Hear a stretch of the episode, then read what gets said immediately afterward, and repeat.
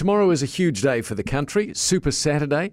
Um, the Vaxathon will be held in lots of different pop up locations around getting people vaxxed. That's the key message. Of course, the Prime Minister would uh, is hoping that 100,000 people will turn out to do just that. Mm-hmm.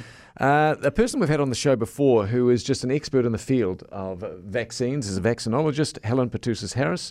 She's very much uh, instrumental in Super Saturday, joins us now. Hello there, Professor. How are you? I'm feeling a little bit sunny today. good, good, good. How how do you think things are progressing? Uh, you know, as a as a whole, overall, where would you put it?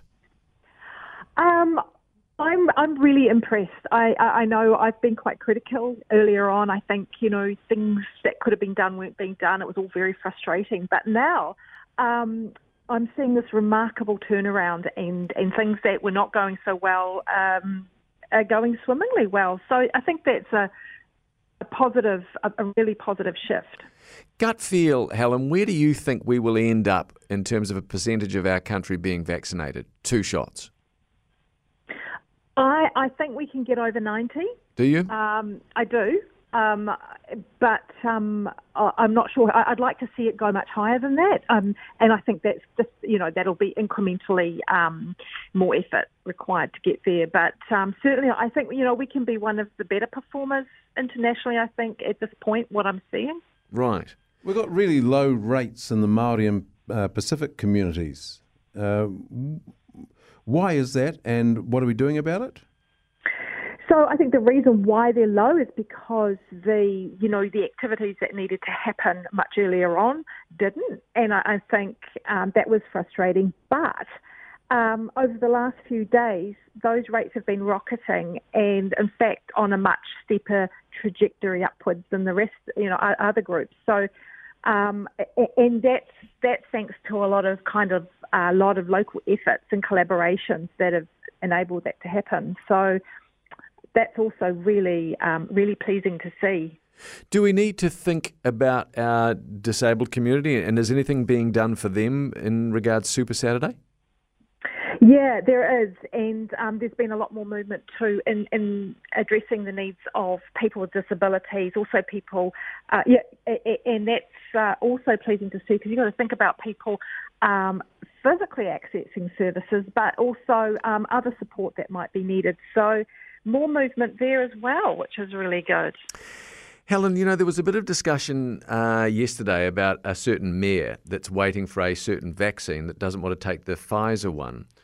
Uh, why, why, why, in your view, would she be holding off? Is there something we don't know? Is the other one that she's referring to more effective in your view, or is that just kind of nonsense, really? Yeah, that's nonsense. Um, the other one looks really good, by the way. Mm.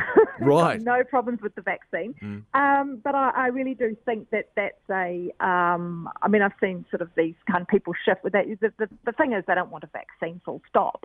Um, and the other vaccine looks fine. We don't know anywhere near as much about it as we do this one. It's only been used in a few tens of thousands of people. This is hundreds of millions. So. Um, I think we, we, we know what we've got. It's really effective. It's got a really good safety profile. So um, why wait for something that um, you know is less known? Mm. And what about the effect it has on one's DNA? There's so much speculation about. It. Does the does the vaccine at all affect our DNA?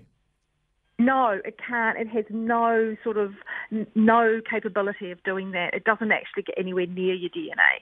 Um, and if it could, it, it, it, doesn't have the capability to, to meddle with it anyway. So that that's just a, a rumour. Um, I think that needs dispelling. It, it, it, it can't happen.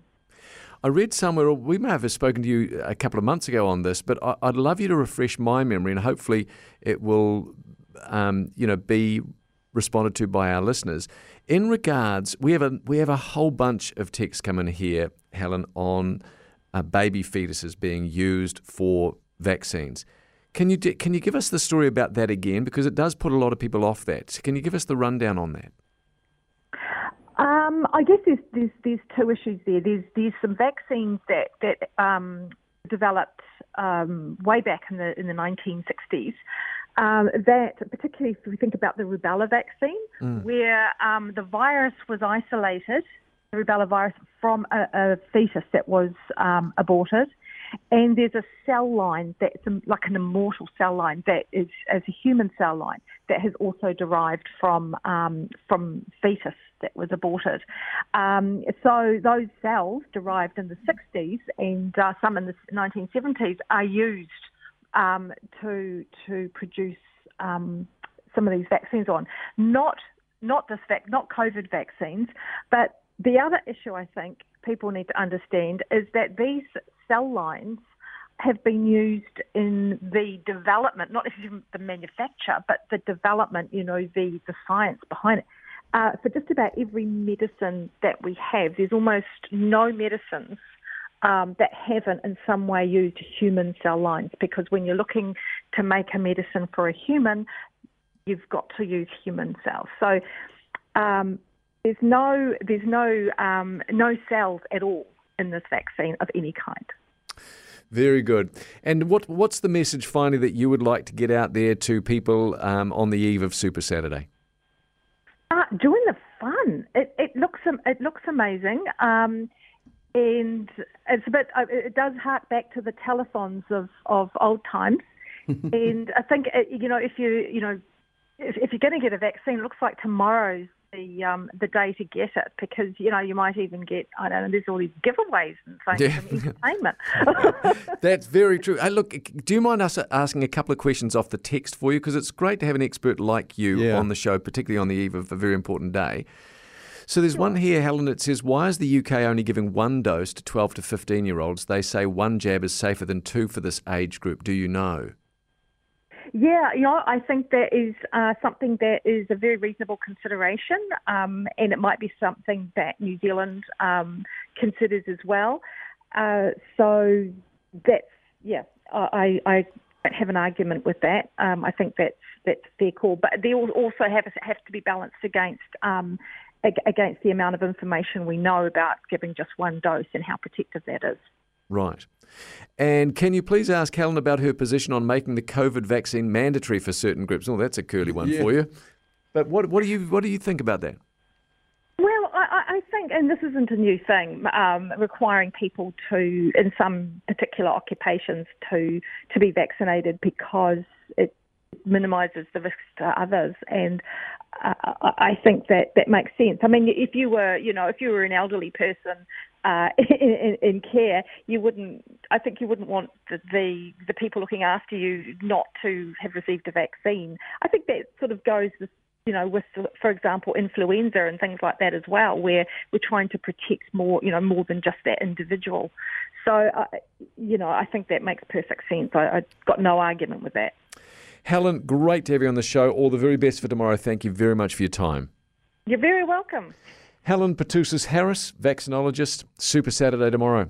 Big day.